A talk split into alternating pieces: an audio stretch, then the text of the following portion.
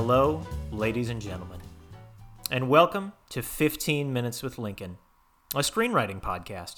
I'm one of your two hosts, Timothy Robert Dunn, a screenwriter in Los Angeles. And I am your other host, Abraham Lincoln, also a screenwriter here in Los Angeles. And you are joining us today for the final episode of this fair podcast.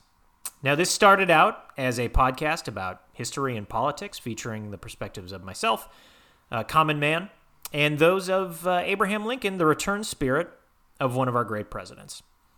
Uh, we got magically intertwined when I went and toured the uh, Lincoln home in Springfield, Illinois, at the start of the 2016 election, and we've been doing this podcast for six years, 300 episodes. Abe,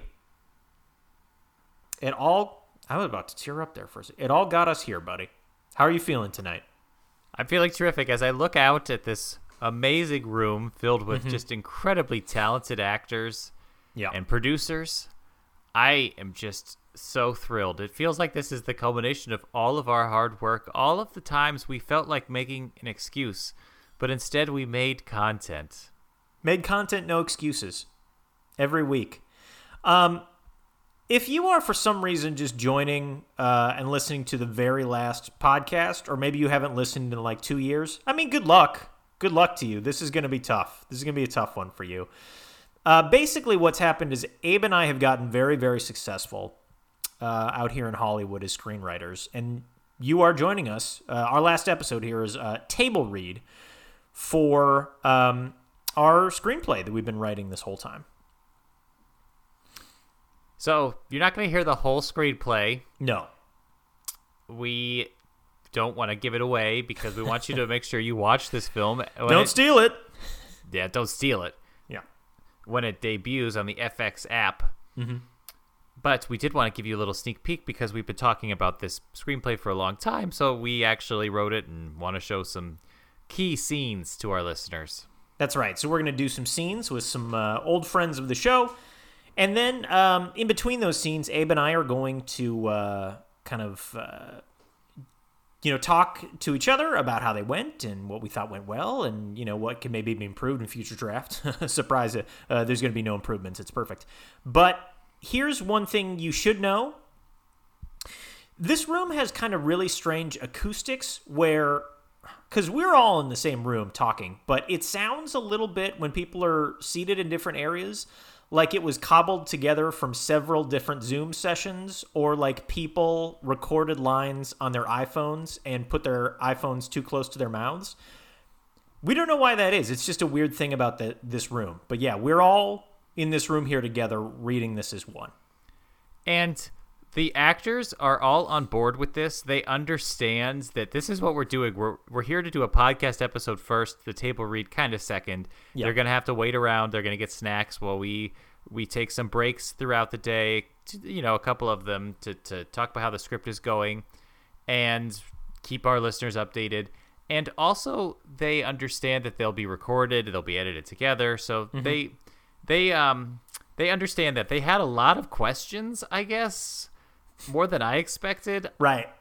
But Like, why are you doing this this way? This seems like a waste of time, stuff like that. we're not getting paid extra for any of this. Right. Why did you just order three medium pizzas? Yeah. Um. Whoa, whoa, whoa, whoa, Abe. I'm sorry. I don't mean to. I don't mean to interrupt things or, or, or you know, hold off on the festivity. Uh, Lisa, Lisa just arrived. Yeah, Lisa arrived. She actually made it. Um, folks, Lisa. Um, I was uh, living with Lisa when this uh, podcast started, uh, very much in love. But then Abe kissed her, um, Okay. and it kind of sent, you know, started off a, a a chain of events in my life that led me here. But she's she's back. She's here in L.A. and she's at my reading. Abe, do you mind? Would you excuse me for a second? I'm gonna go talk to her. Sure thing. Yes. So, listeners, uh, Timothy's going to go talk to Lisa. This is why we wanted to record live so you could hear these live reactions to the room, and we could also give you kind of like a feeling as if you were here as well. For the record, I did not kiss Lisa. Lisa kissed me, and the relationship was falling apart because Tim kept forgetting to do things like bring home the LaCroix or gets the ground turkey for the chili that they were making. It was just like a whole lot of groceries that he just kept forgetting, and it really was putting a strain on the relationship. And I think Lisa was just stressed, and I was obviously in a new century and away from my wife, and I, you know, it just kind of happened. But we're gonna let bygones be bygones. I, I'm not gonna let any of this get in the way. I'm. This is a celebration today. I think this is a culmination of all of our hard work, and I just want Tim and I to to go off on a good foot. So don't worry, listeners. I'm not going to let that uh, fester. That's not going to be a thing you have to worry about today. It's it's just going to be all fun and just podcast today. Wow, I think he's I think he's striking out because she's engaged in a conversation with two other people, and Tim's just kind of standing there. He's got his hands in his pockets and he's nodding as if he's part of the conversation, but he's not at all being engaged. They are definitely talking about something inside of them. And now, yeah, he's opened his mouth to try to talk, but he's not. Um, yeah, he's not going to get involved. Okay, all right, and he's coming back. All right, he's coming back. He turned around. Oh, Lisa spotted him. Lisa just said, "Oh, hey, Tim," and uh, okay, now they're talking. I guess. Lisa, Hey, Tim. you came. Yeah? This uh I'm on I'm so honored. I, you got all my um, emails and texts and Facebook messages and TikToks and um Yeah. um, yeah. Th- wow. Yeah. It it was uh it was a lot. Sure. Yeah. But uh but yeah. No, I'm happy to be here. I appreciate I'm you know, always love uh an opportunity to connect with uh with fellow artists and and see what the community's up to. yeah. Me fellow artists, that's me. Yeah. I'm a screenwriter now. Is it this this is like the first thing that you've completed though. I suppose so. Yeah. Uh, It doesn't mean you're not a screenwriter. It's just a no, I, I think by the nature that I wrote a screenplay, I'm a screenwriter. yeah. So Great.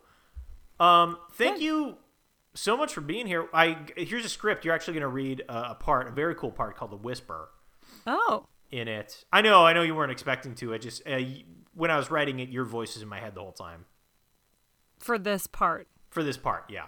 Oh. Oh, okay. Uh yeah.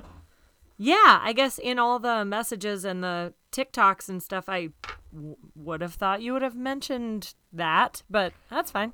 That's on me. Um, That's my bad. You're okay. playing a. I think it's a strong, um, cool, unique feminist voice who is a sexy spy lady who shoots um, like lasers out of her wrists. Okay. All right. Yeah. Um, and hey, um, one other thing. Oh, Tim. No. Everybody- I if what? whatever. Okay. What? Did, You sorry. would- What did? It's just that you started and you started putting on like a sexy voice, like the sexy guy voice, and it sounded like maybe you were about to ask me out again or something. I was not going to do that. Okay. Good. What were you going to say? I'm sorry I interrupted. My bad. Uh, that's I'm so sorry. That was on me. Everybody gets one slice of pizza um, in between breaks, but you can have two if you want. Oh. But for Okay. the sec- but for the second one, if you could grab like a smaller or a corner piece, I would really appreciate that because I didn't get that much pizza. Yeah, I'm vegan now. So actually it doesn't. No thanks. Okay, that Okay. helps me out a lot actually. Good. Okay. Yeah. Okay. There's waters. Thank you. All right. I'll grab some. Cool. Uh thanks so much. Looking All f- looking forward to it. We'll Good see with you. the. Hope you enjoy okay. it. All right. Later. Yep. Okay. I'm going to go sit down. That went pretty well, my dude. Yeah, it it looked like it. Did went, it look like it went well from over there? Yes. Uh, she's still into me. I can tell. It's just one of those things you can tell. One of those animal things. I'm not sure it was really like an animal thing. I think she just probably had some questions. Listeners, Timothy is still dressed as his character, the Sentinel, a costume that he commissioned himself with some of the advance money we got for the script that is mostly just Kevlar body armor and, uh, yeah, a, a weapon that we got from a previous roommate of Timothy's. Oh, correct, correct. I have a, uh, you know, I have a, I have a pistol. I am carrying a pistol, which just so many questions and people like switching sides of the sidewalk uh, as I was walking over here tonight. Um, but yeah, I, I'm dressed up as my character, the Sentinel, to make a play um, to our producer. Have we even talked that Michael Bay is producing uh, this movie? I don't think we have. Yeah, I guess we buried the lead. We're friends with Michael Bay. Yeah. We hang out with him. We go skinny dipping with businessmen, and uh, it's pretty great. And I, in an effort to kind of put myself out there for the part of the Sentinel, which I want, I have been wearing this costume nonstop for about um, 12 weeks now. And uh, yeah, I have this I have this pistol which was given us given to us by um, our friends with the Illinois Mil- militia. And Abe, I was actually thinking, let me do a little gun trick here.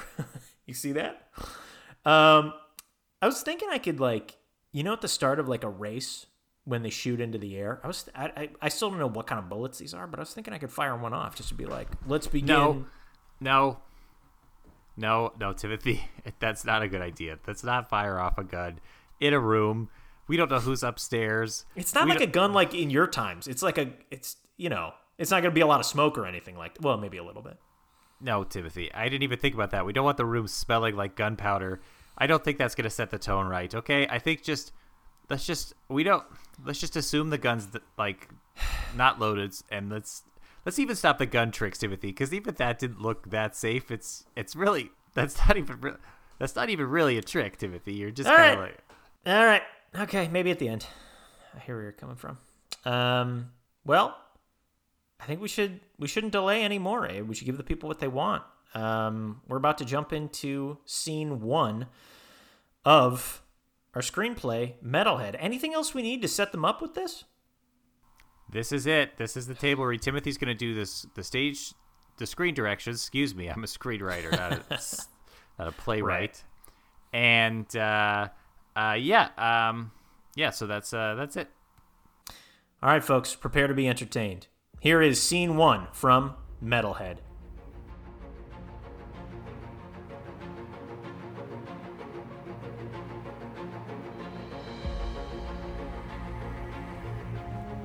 Black.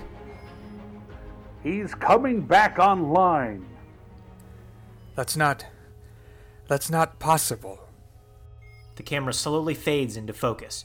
It blinks open and closed. We are seeing these voices from someone's perspective.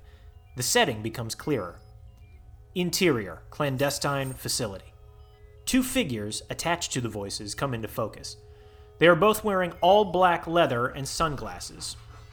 Any less possible than any of this? The POV sits up. He looks around to see a vibrant library. He doesn't realize this yet, but these are all the books from Alexandria, perfectly preserved. Easy, sir.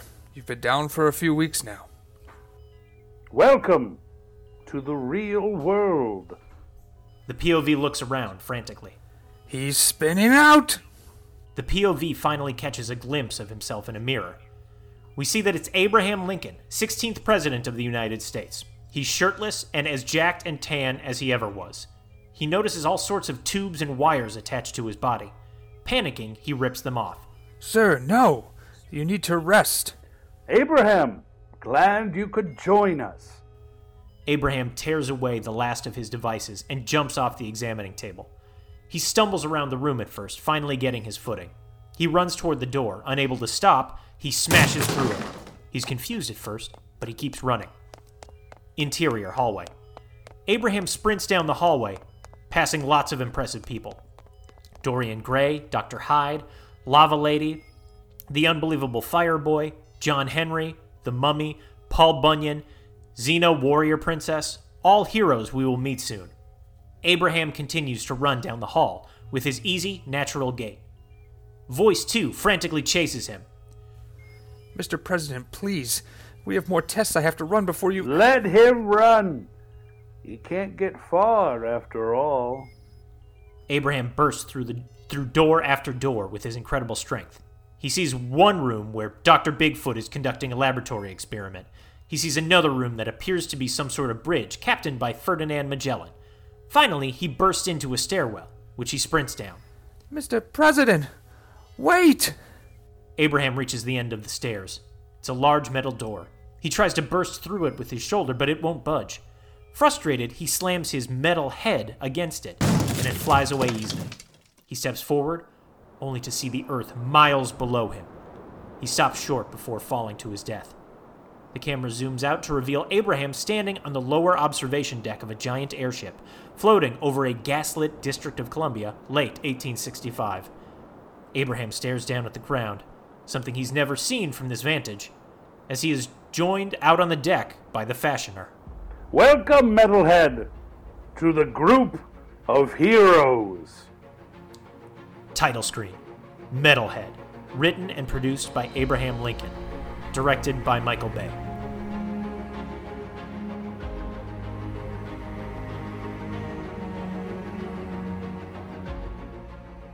Flashback. Exterior night. Outside Ford's Theater, Washington, D.C. An old man with a lantern bursts through the doors of the theater to proclaim to the street Make way! The president has been shot! A parentheses diverse group of Union soldiers carry the president's jacket and tan body out of the theater. Take him to the Petersons boarding house across 10th Street. The upstairs window crashes open as John Wilkes Booth, 26, skinny fat frame who could not even bench 135, jumps onto the street. Over there! Catch him! Catch that pathetic little hard gainer! Booth tries to run but is soon swallowed up by a patriotic group of peaceful protesters, who immediately hang him to slowly die. Mary Todd Lincoln, 46, steps out of the theater, assisted by several other ladies, all sobbing uncontrollably.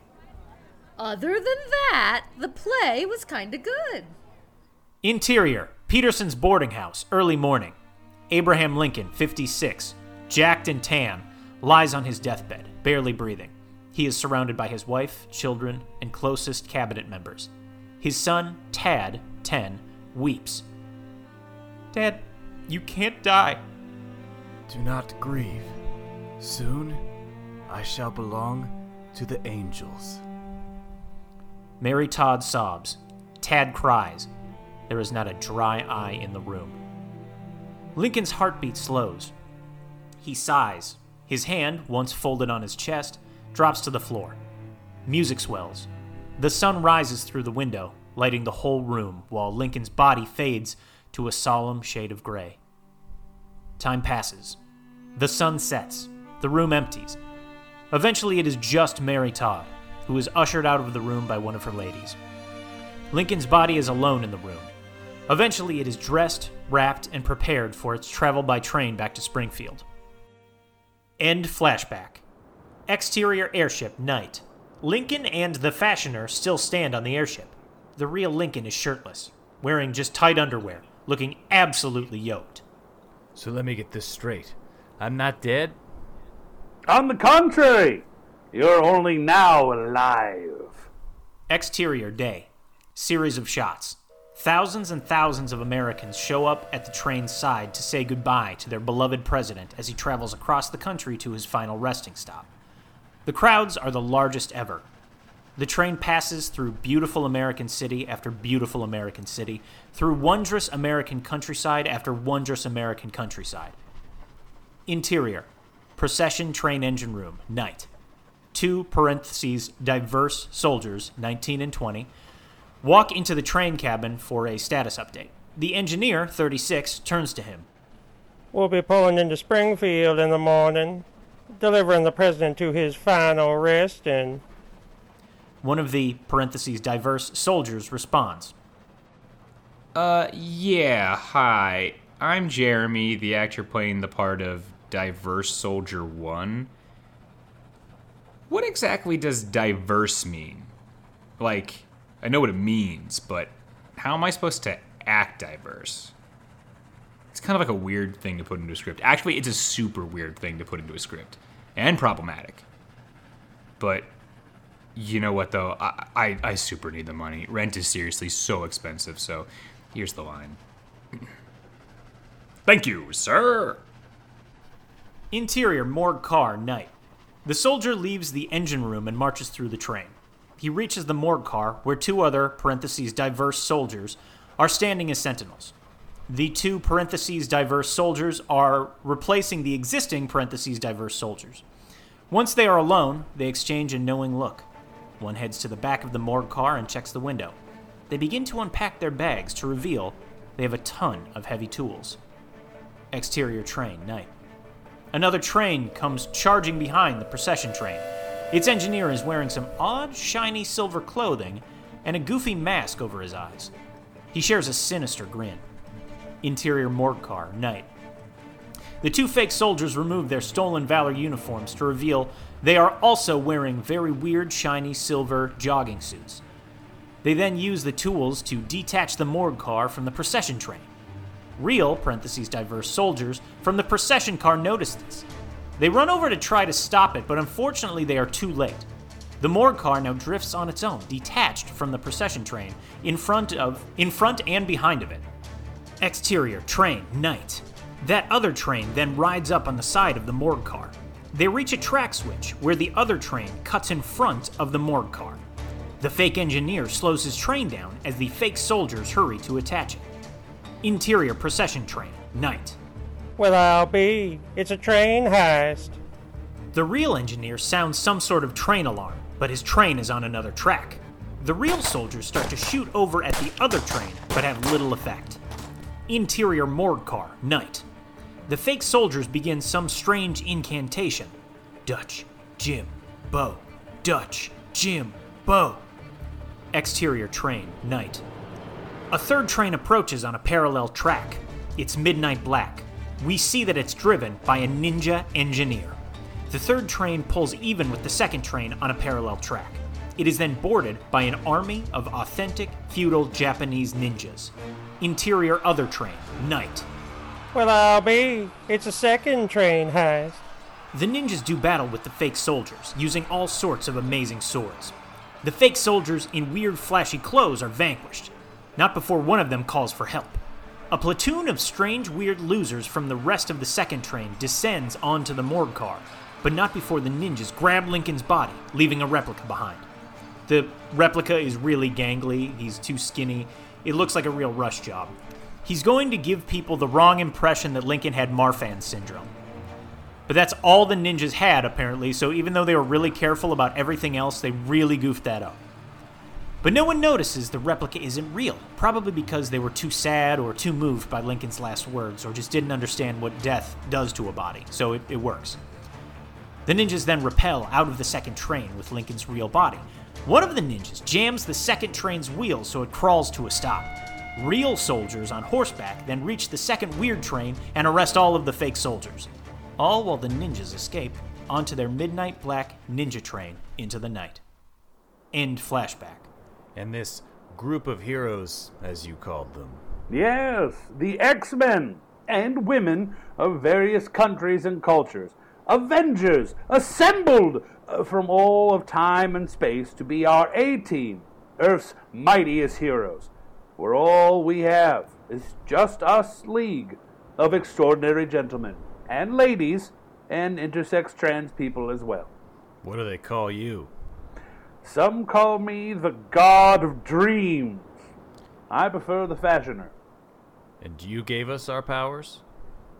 I only guide each on their journey. For you, it was to discover that you have an indestructible head on top of an absolute unit of a body, but your head is the superpower. But your body is good too. Each of us gained our powers in our own way. Flashback. Exterior, woods, 1822. A 13 year old Abraham Lincoln wanders off into the woods. Abraham, don't wander off too far before bed. This is the scene where Lincoln stumbles upon three marsh witches, and they make his head indestructible in exchange for him going down on them for hours. The producers said it was unappealing and problematic, but we wrote it anyway, and we'll probably try to film it as a deleted scene. End of scene one.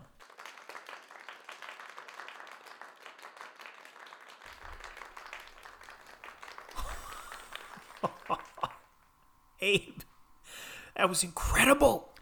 Did you see that? They were loving it.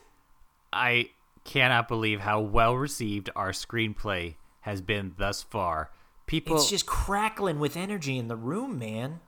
There was a part there when we really were getting in the weeds with the second train heist descriptions, Right. Where I thought, Right. hmm, are, are we telling whether we're showing here? Are we? Are is this normal for a screenplay to have this much stage direction, street screen Right. direction? And uh, no, I think they were totally into it. I think they got it. Yeah. I think they got the the whole the whole gist. Um, there was there was one thing I did want to talk about. Um, why at the end there did, did it say? Uh, why why did it say this script was written by Abraham Lincoln and not Abraham Lincoln and Tim Dunn?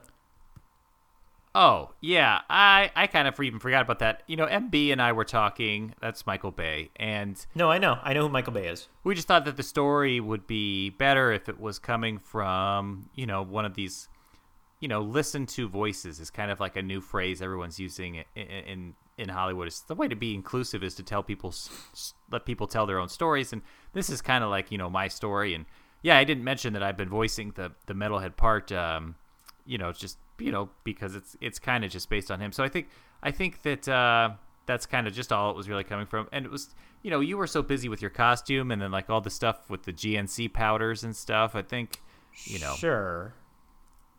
Yeah, I mean, but I'm still like, I'm still one of the writers of this project. yeah absolutely you're gonna get a screenplay credit you're, Okay. you're gonna get a story by Okay, credit. gotcha. It's yeah. just I mean, I get that it is your story for you know, generally speaking. So yeah yeah yeah that's all that's all i think they're just trying to make sure people know that this was like a really inclusive inclusive thing i mean that that's kind of the whole point of the the, the title the title screen there so yeah Sure, I get that. Sorry, it's just one of those Hollywood things I worry about. Anyways, um, big scene coming up here. This is uh, honestly haven't looked at this scene in a while. You've done a few drafts on it. I'm excited to see what actually like crystallized and what finalized. But this is where the Sentinel is like introduced. Yeah, yeah. This is the Sentinel. Its introduction. You know, it's all still kind of up in the air once we get things back from the the Sure. after this reading and after the uh, the audience. So sees it, the test audience. So yeah, but yeah, no big deal. Don't even worry about it really. But yeah, I'm excited. Oh, I'm a little worried about it. wearing the costume and everything. So, uh, yeah, I'm excited. Uh, the readers are about to meet the co-lead of the movie. so, all right, folks, here we go. You're about to listen to scene two of Metalhead.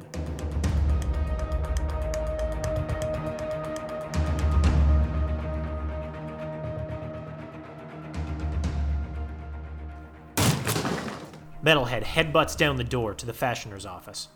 He's alive? The fashioner continues working at his desk, unfazed. Many people are alive, Metalhead. You'll have to be more specific. Metalhead throws the fashioner's desk across the room, crumbling it. Jefferson Davis. The fashioner sighs. He's known this conversation was coming. Mr. Davis is not the same man you once knew. He's an influential entrepreneur and philanthropist that is dedicating his life to protect mankind. He's a monster. He is the reason you and the rest of the group of heroes exist. Metalhead steps back with a look of horror. What have you done? Who do you think funds our experiments, our research? Cutting edge technology, equipment, and surveillance have a price. And I believe collaborating with Jefferson Davis is a price worth paying. You see, it all started when he and I. Some guy, late, parentheses, very late, 30s, enters the room. He is pushing a trash can that looks disgusting, even for a trash can. Like trash is slopping out of the sides of the trash can, and it hits the guy on the way down in a way that you can tell the guy just stinks. The guy is also hunched over the trash can as he pushes it in, in a way that you can tell the fumes from the trash go up and hit the guy's clothes and face. He smiles an unconfident smile that screams, like me, like me, unconvincingly.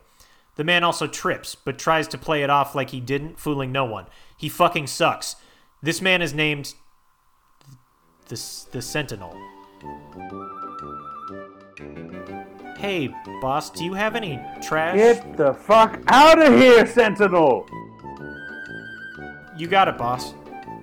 The Sentinel takes his stinky garbage can and leaves the room. He fucking sucks. Who was that? Ugh, an absolute fucking loser that cleans out the trash and toilets here in the office. His name is the Sentinel, and he straight up fucking sucks. Don't worry about him. Oh, So it's not like an alter ego where he's actually trying to make it seem like he's harmless, but he's actually. No, no, no, no. There's no alter ego. He's just the Sentinel, and he sucks. He takes a garbage can around from room to room, and he sings for some reason while he does it. But he stinks because he's around garbage all the time, and we don't like him. Gotcha.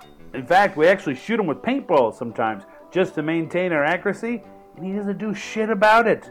So much he sucks. I see. But back to Jefferson Davis. There's no way I can. Oh, you know what? We actually tried to give the Sentinel superpowers once. We did like a Captain America machine kind of thing to make him stronger, and he came out smaller than he went in. That's how much he sucks. Okay. And let me tell you, it didn't help him downstairs at all. Not one bit. Although, if you subtract from zero to begin with, it's only gonna get smaller. The fashioner lights up a cigar. God, I hate the Sentinel. Everyone does. Good people, bad people, we all hate him.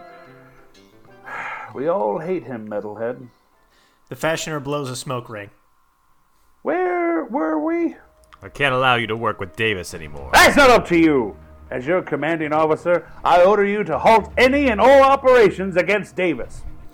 I'm afraid that's not going to work for me, sir. Consider this my resignation. Metalhead heads for the door.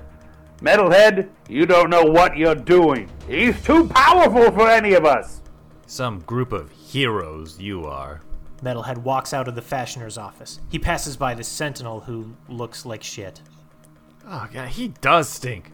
The Sentinel fucking sucks. End of scene two. Wow.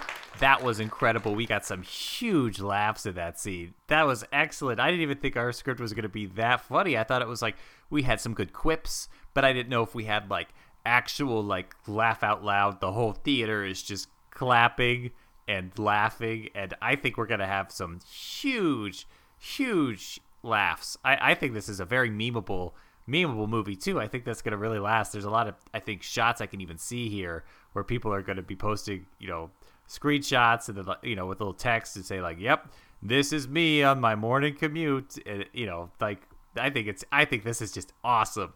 I'm so thrilled. It's you, all the artists out there listening. You've got to get your work out in front of people right away so you can get this immediate immediate feedback gratification. It's it's just makes all the writing all of it worth it. I, it was incredible. What do you think, Timothy? What? What was that? That was this. That was this. That was the. We we met the Sentinel, but we all. What did you do to the Sentinel? Timothy, I. To me, Abe. I'm the Sentinel. Look at me. I'm the Sentinel, and you ruined it. You ruined it. No, I didn't. I didn't ruin it. I, I, that that's the, that's the character, Timothy. All those. You turned him into a joke. Timothy, he, he's not. Why? Why? Okay. Why does the Sentinel push a trash can around? We never talked about that. Well, we talked about making this true to our own experiences, and that is a job that you had. You were at a startup office, and you were picking up trash, clean toilets, and singing. singing yeah, I didn't want to use that part of my life in the Sentinel. Okay. What about the job you had where you let veterans shoot you with paintball guns after you got back from the cruise ship improv gig? Okay, again, another job that didn't need to be part of this screenplay. I, I'm, I'm losing my mind. I like, you've ruined my life. This was everything I had. Timothy, I'm the Sentinel. Timothy, you, I'm the Sentinel. No, you're an, you're a you're a screenwriter in Los Angeles. You're an actor in Los Angeles. You're a wonderful reader of of of screen directions. No, don't say that. Don't say that. That I read the the you know screenwriting notes or whatever. Good. That's just something people say to losers. Timothy, okay. The other night I was watching Me, Myself, and Irene on the FX app. And no one would say that Jim Carrey was the was the joke of the movie. He's he's just playing a part. You're just playing a part in this, Timothy. That's it. That's all. You're a part, and it's great. The audience really liked it. And the fashioners lines about how the the Sentinel sucked, I think that really hit. But no, it, I didn't like that. I didn't like. Why does he have to smell like trash too? We don't know. That's just what the faster. That's maybe maybe that's just what the faster thinks. Oh wait, no, we did have that in the screen directions. Yeah. What was that thing about the Captain America procedure not helping my wiener at all? I think it was just meant to show that we are aware that we are in a saturated market filled with lots of other superhero content, and we are setting ourselves apart from it because we are allowed to comment on it, Timothy. That's all. So I wouldn't. It's not true. I mean, I'm sure if there was a if there was a, a Captain America process in real life, it would help your wiener. I don't. Uh, I don't need help. Well, that's 'Kay. that's good then. I'm glad you don't need help. You know what? I, you know what I keep thinking of, babe. I read a little study a few months back after we got the gun from the Illinois militia. It was about when someone holds a gun, do they inherently become more aggressive just by the act of holding a gun? And you know what? I'm feeling a little aggressive right now. I'm feeling kind of aggressive towards you, okay? Look, I'm not a violent person. There's a part of me that wants to shoot you, Abe, because you've ruined my life. You made me a smelly trash character in front of Lisa, in front of all of those people. And doing these gun tricks is the only thing that's taking the stress off. Hey, you're gonna hit me back for the pizzas, right? Because I upfronted the three of them, and I think that's not enough. So I'm gonna order. I'm gonna order like four or five more medium. Were you listening to anything I just said? Yes, the gun tricks they make you feel good, and I'm glad you found something, Timothy. You've made a lot of friends at the Mann's Chinese Theater when you were taking photos. It's just I'm glad. Okay, it's doing. Okay, wow. You know what, Abe? I was feeling a little guilty about some of the edits I had for scene three. But now, I'm pretty excited for you to hear them. Okay, yeah, let's get back to the screenplay. Uh, listeners, uh, this has been excellent. Um, if you're ever doing a screenplay reading, just keep in mind that your people are going to be hungry, so you got to get a lot of pizzas. We way undershot it with the three mediums, so that's just a little insider tip. And we'll get back to the script. I am upset with you, but just to piggyback on that point, you think medium, you thinking like, oh, it's not too much, but it's it's basically a small at this point. Like go large. It's nothing if you're not getting a large. All right, asshole. Scene three. Here it is for your listening pleasure, audience. Guess what? I think you're gonna like it.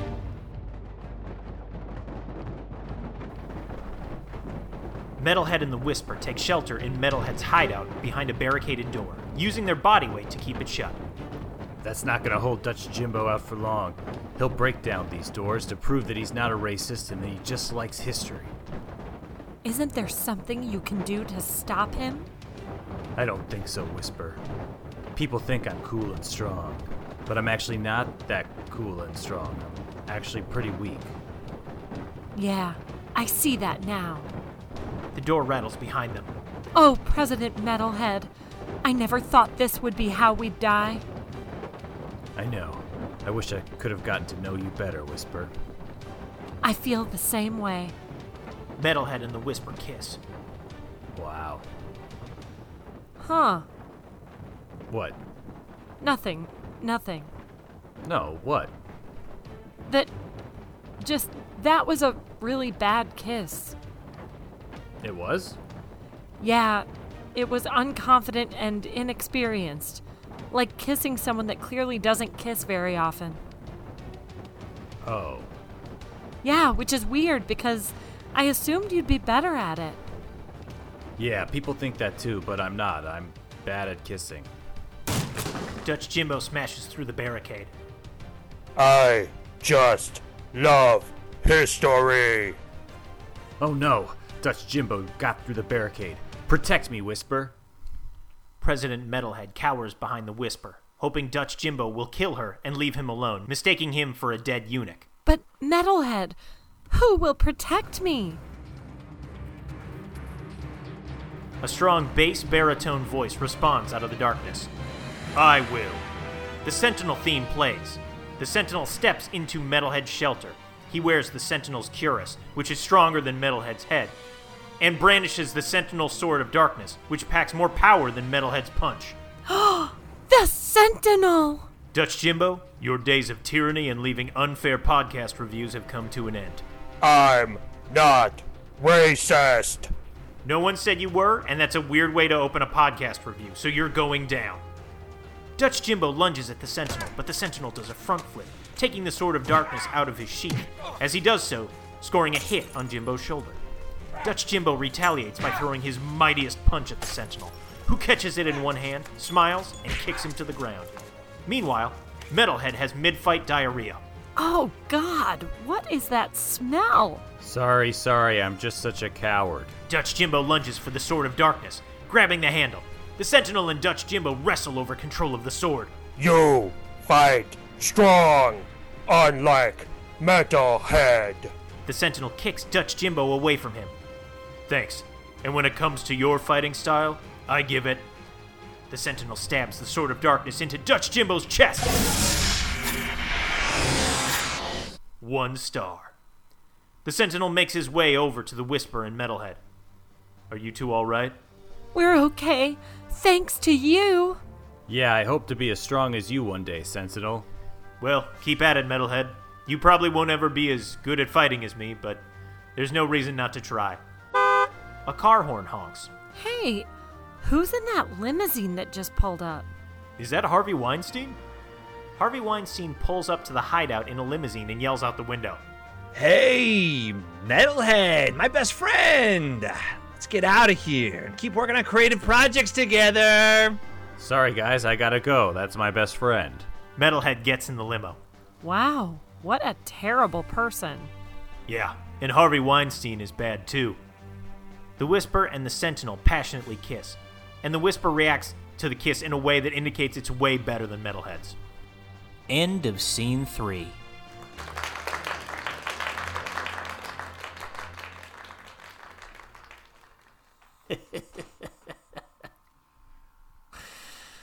well, that one hit in the room. Got a lot of good laughs on that one too, and a lot of like awe, awe of the Sentinel and how he's supposed to be.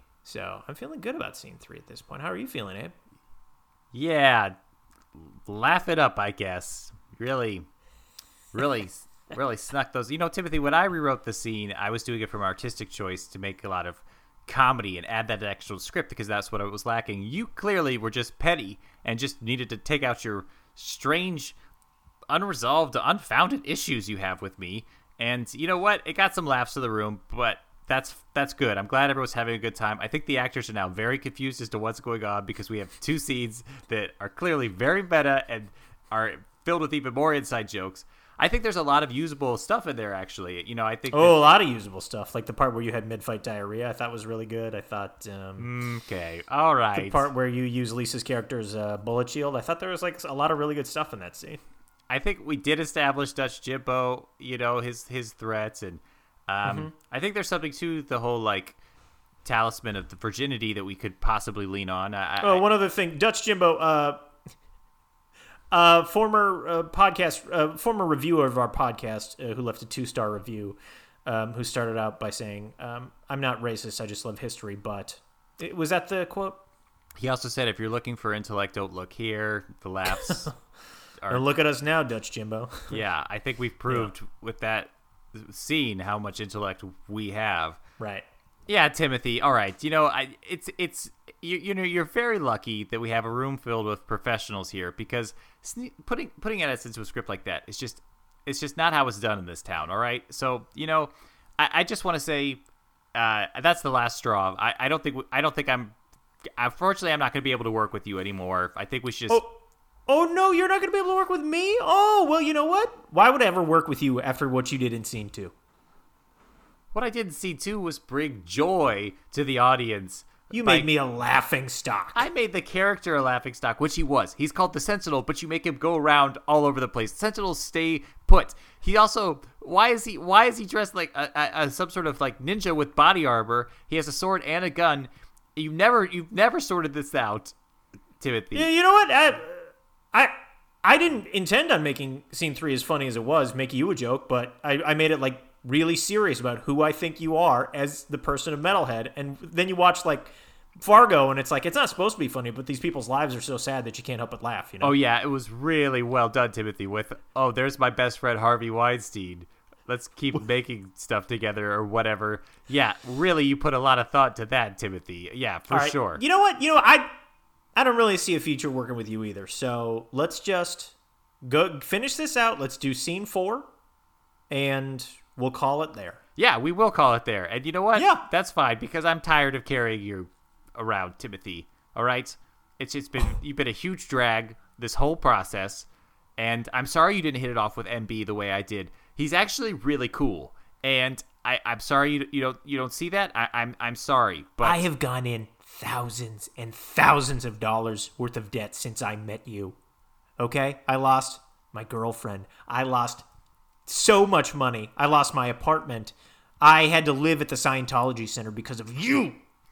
Yeah, and you know what else also happened? You made a ton of money because you figured out that you were really good at one person improv because you did all those shows that wouldn't have happened had I not been the only audience member for Okay. your improvised one man Indiana Jones. So you got to do all those shows on OnlyFans. Then, yeah, you moved to the Scientology Center. You also got to fly on John Travolta's jet because of me. You got to meet so many ex presidents because of me. You got to have a very, very successful podcast because of me, Timothy. So before you start, you know, throwing stones. Maybe just maybe just appreciate what it is you have because it's not going to be with you for much longer. Okay, well, here's what I'm going to do I'm going to order six more medium pizzas. And then we're going to treat the audience to hearing.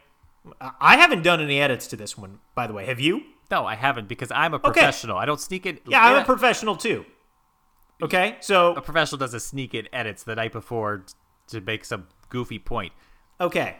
So the audience are going to hear scene four, the original scene four. No one has touched it. So here is the last collaboration between Tim Dunn and Abraham Lincoln. You got something to say? Yeah, one more thing. We're even for the pizzas because I've ordered six medium pizzas. So now if you order six medium pizzas, then we're even. We've both Fine. ordered the same amount of medium pizzas. Fine. All right. Here we go. Scene four.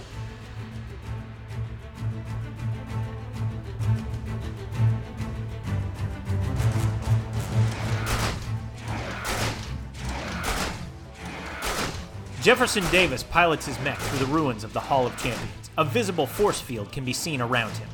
Our world will no longer be defined by the actions of so called heroes. A new era will rise from the ashes. An era under my control. The Sentinel and the Whisper appear from behind a destroyed statue. The Sentinel throws a kunai at Davis. It bounces off his force field. Sentinel! Whisper! That's right, Jefferson Davis. Your tyranny ends here and now. Why don't you come down from that monstrosity and fight us like a real man? Oh, I don't think so. You see, this magic force field protects me against any of your attacks. And I know you'll never be able to break through it because the only thing that can Jefferson Davis aims his railgun mech arm at the Sentinel. is a virgin. Davis fires his railgun. The Sentinel dodges out of the way of the railgun, looking dope as fuck as he does it. He and the Whisper take cover again behind more ruins. Damn! A force field that blocks the attacks of anyone that's not a virgin? There's no way I'll ever be able to get through that. I mean, not even close, you know? Right. I mean, you won't either, but I definitely won't. Sure. Do you think we should cut around and. Because I'm on the road a lot, you know, and I travel from town to town doing good. And let me tell you, I do all right for myself. Yeah, Sentinel, I, I don't care whether or not. Yeah, there's no way I'm getting through that thing. but there has to be a way! Exterior, capital, night. Smolders rise from the near ruins of the capital. Parentheses, diverse Union soldiers begin to take stock of their victory.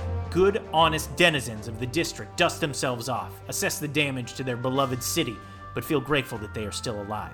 In the greatest, freest nation on God's good earth. The citizens and soldiers spot the group of heroes standing, shining on the hill. They give them a standing ovation.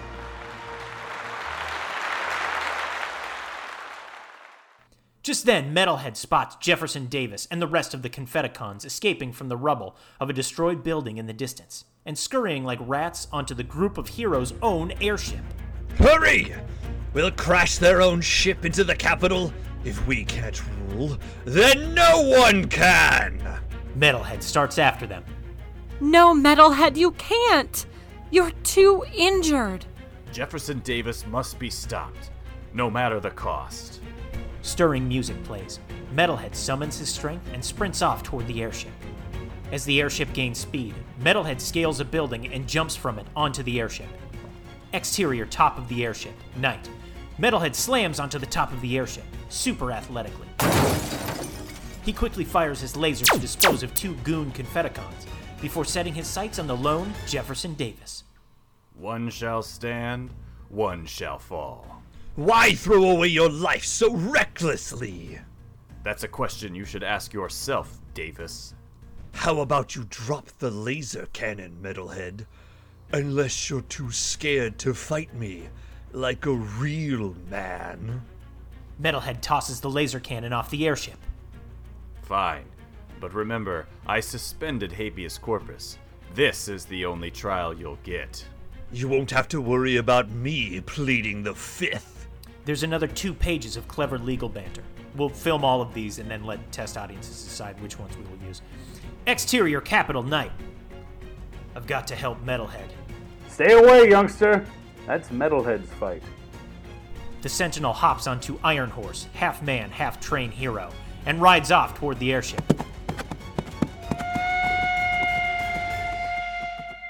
Exterior airship roof, night. There is a ton of great hand to hand combat happening between Jefferson Davis and Metalhead. It's like John Wick level combat. There are some incredible jumps, too. Just great stuff happening. Eventually, Metalhead breaks off a part of Davis's mech suit, but Davis grabs it and stabs Metalhead in the gut. Metalhead grimaces, but fights on. No more, Metalhead! Grant me mercy, I beg you! You, who are without mercy, now beg for it? I thought you were made of sterner stuff. Jefferson Davis reaches for a pistol behind his back. Exterior Capitol Night. Ironside is almost out of runway beneath the airship. No, you don't, Jefferson Davis. He's got a gun! Quick, Ironside! It's time to level up! Ironside ramps up the side of the Washington Monument, giving them incredible airtime. The Sentinel hops off and flies toward the airship. Maybe you're ready to make one last compromise. This time, with your life! Jefferson Davis fires the pistol at Metalhead. Slow motion. The bullet leaves the gun. Metalhead lowers his head, ready to absorb the impact with his indestructible head. When the Sentinel flies in at the last second and absorbs the bullet. The Sentinel! No!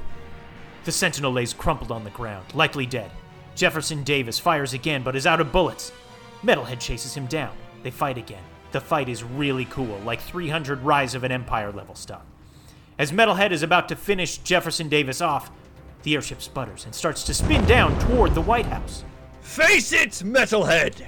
Democracy will never work. People are born to follow, not lead. Metalhead ties Jefferson Davis to the airship. What are you. What are you doing? Forming a more perfect union. Metalhead grabs the limp body of the Sentinel and drops into the bridge of the airship. He sets the airship on a new path. Then he uses one of the cool ropes the Sentinel had on his actually cool costume uh, to rappel down to the Earth. The airship sails off into Chesapeake Bay, Jefferson Davis screaming as it explodes and crashes into the Atlantic.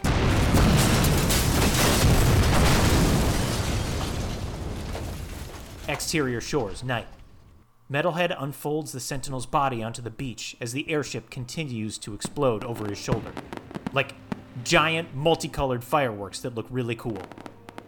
My dear friend, sleep well. The Sentinel starts to cough and stir. Suddenly, he opens his eyes. Sentinel? oh, wow. Glad I didn't miss the 4th of July. This is a reference to the fireworks that are exploding from the airship. We have another page of quips we will film and try with the test audience. How? The Sentinel reaches into his pocket, where the bullet hit him, and reveals the condom never used. I guess I could have gotten through that force field after all. the two laugh and laugh. We fade to black with these two friends laughing on the beach. Then there's three cool post credit scenes. End of scene four.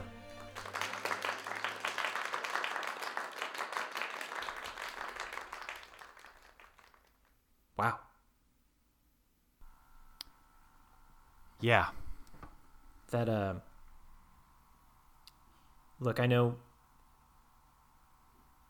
I know it, it's been difficult during the read through just cuz, you know, I I got kind of upset and then you got upset, but it is really incredible what what we can do as a as a screenwriting team. That was that was an amazing end to to that screenplay. Yeah, I I I can't believe we we created something that good. But the both of us, we both did, Timothy. We, yes, yeah. We wouldn't have neither of us would be here without the other and I'm really grateful that our our souls were intertwined. I, don't tell you that enough cuz I, I don't honestly know what I would be doing if this wasn't wasn't what I, was doing. Thank you, Abe. That's um that's so nice. And I just want to say about No, I want to say something. No, no, no. Let me see, let me go for About scene three, I I was jealous of you and and Michael Bay, and um, I just I was worried that once this is all over, you're gonna like become really successful and just like leave me behind, and then I'm not gonna have anybody or anything out here, and I'm I'm just gonna be me alone, pathetic. No, Timothy, that's absolutely not what's going to happen. I never wanted to leave you behind. I, I, I would, I wish we could still work together.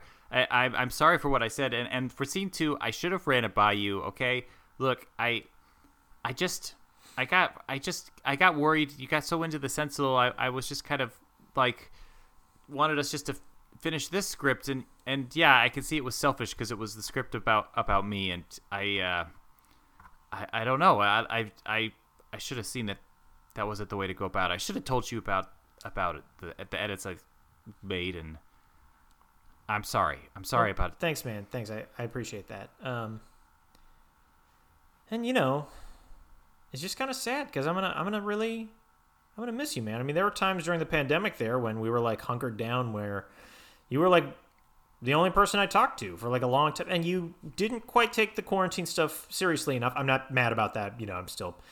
Uh, uh, you were playing pickup basketball games uh, without a mask, but none of that matters right now. You know, I'm just what I'm saying is your friendship was very important to me this entire time, and um, I'm gonna miss you. Your friendship, Timothy, to me was the greatest treasure I've ever ever had. And I've had four sons. Oh, that's that's so sweet. Um, kind of looks like everyone um, shuffling out. Um, oh, looks like Lisa's kind of hitting it off with one of the other readers. Looks like they're going to grab a drink or something like that. Maybe Huh. I'll maybe I'll go head out and hang out with them or something. You know. yeah, yeah, yeah. Timothy, uh, look, uh, I know we have to wrap up the podcast because we're going to be too famous now. But if if you want, um, I'd love to still work with you. I'd lo- I'd love to write the Sentinel screenplay. Oh my god, Abe! I, nothing would make me happier. Truly, I like on the verge of tears here. Can I, um, buddy? I I'm gonna miss this podcast, and uh, I'm gonna miss our listeners. You've all been incredible. Thank you for joining us on this journey. Um, you know, I feel like we learned a lot about ourselves and you know i guess i might have said in the early days like our country or politics not really we mostly No. just learned about ourselves yeah how to be great screenwriters and and great great men just great people is what we've learned ultimately Timothy, I can state plainly that you are the greatest man I ever met. And the amount of hardship and adversity that you overcame so brilliantly to make something of yourself. I, I am just so impressed with you. This this absolutely has to be your destiny.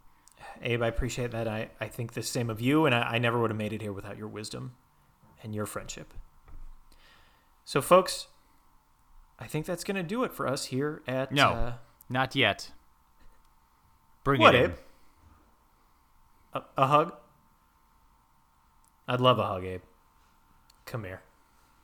Oh, smacked you there with the gun. Goodness. Let me get this out. Maybe one last uh, gun trick for the road, you know? oh, but. Abe? Abe? No, no, no, no, no, no, no, no, Abe, Abe. What are you, what are you doing, Abe? No, come on, come on, sit up, sit up. No, come on. No.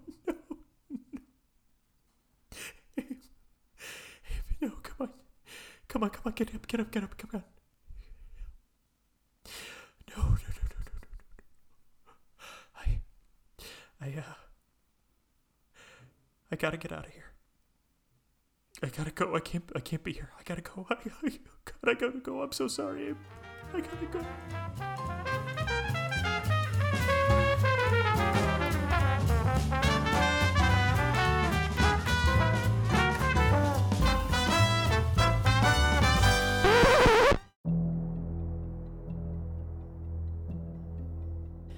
History, politics, show business, murder. For six years, Abraham Lincoln and Tim Dunn hosted a podcast exploring modern life, achieving a level of podcasting success that can be described as, you know, fine.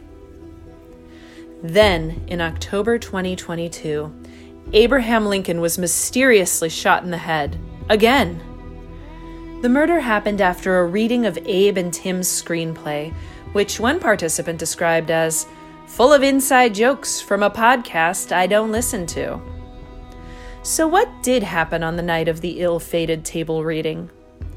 Did Tim Dunn murder his longtime co host and writing partner?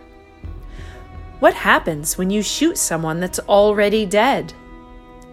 Why was the podcast rarely 15 minutes?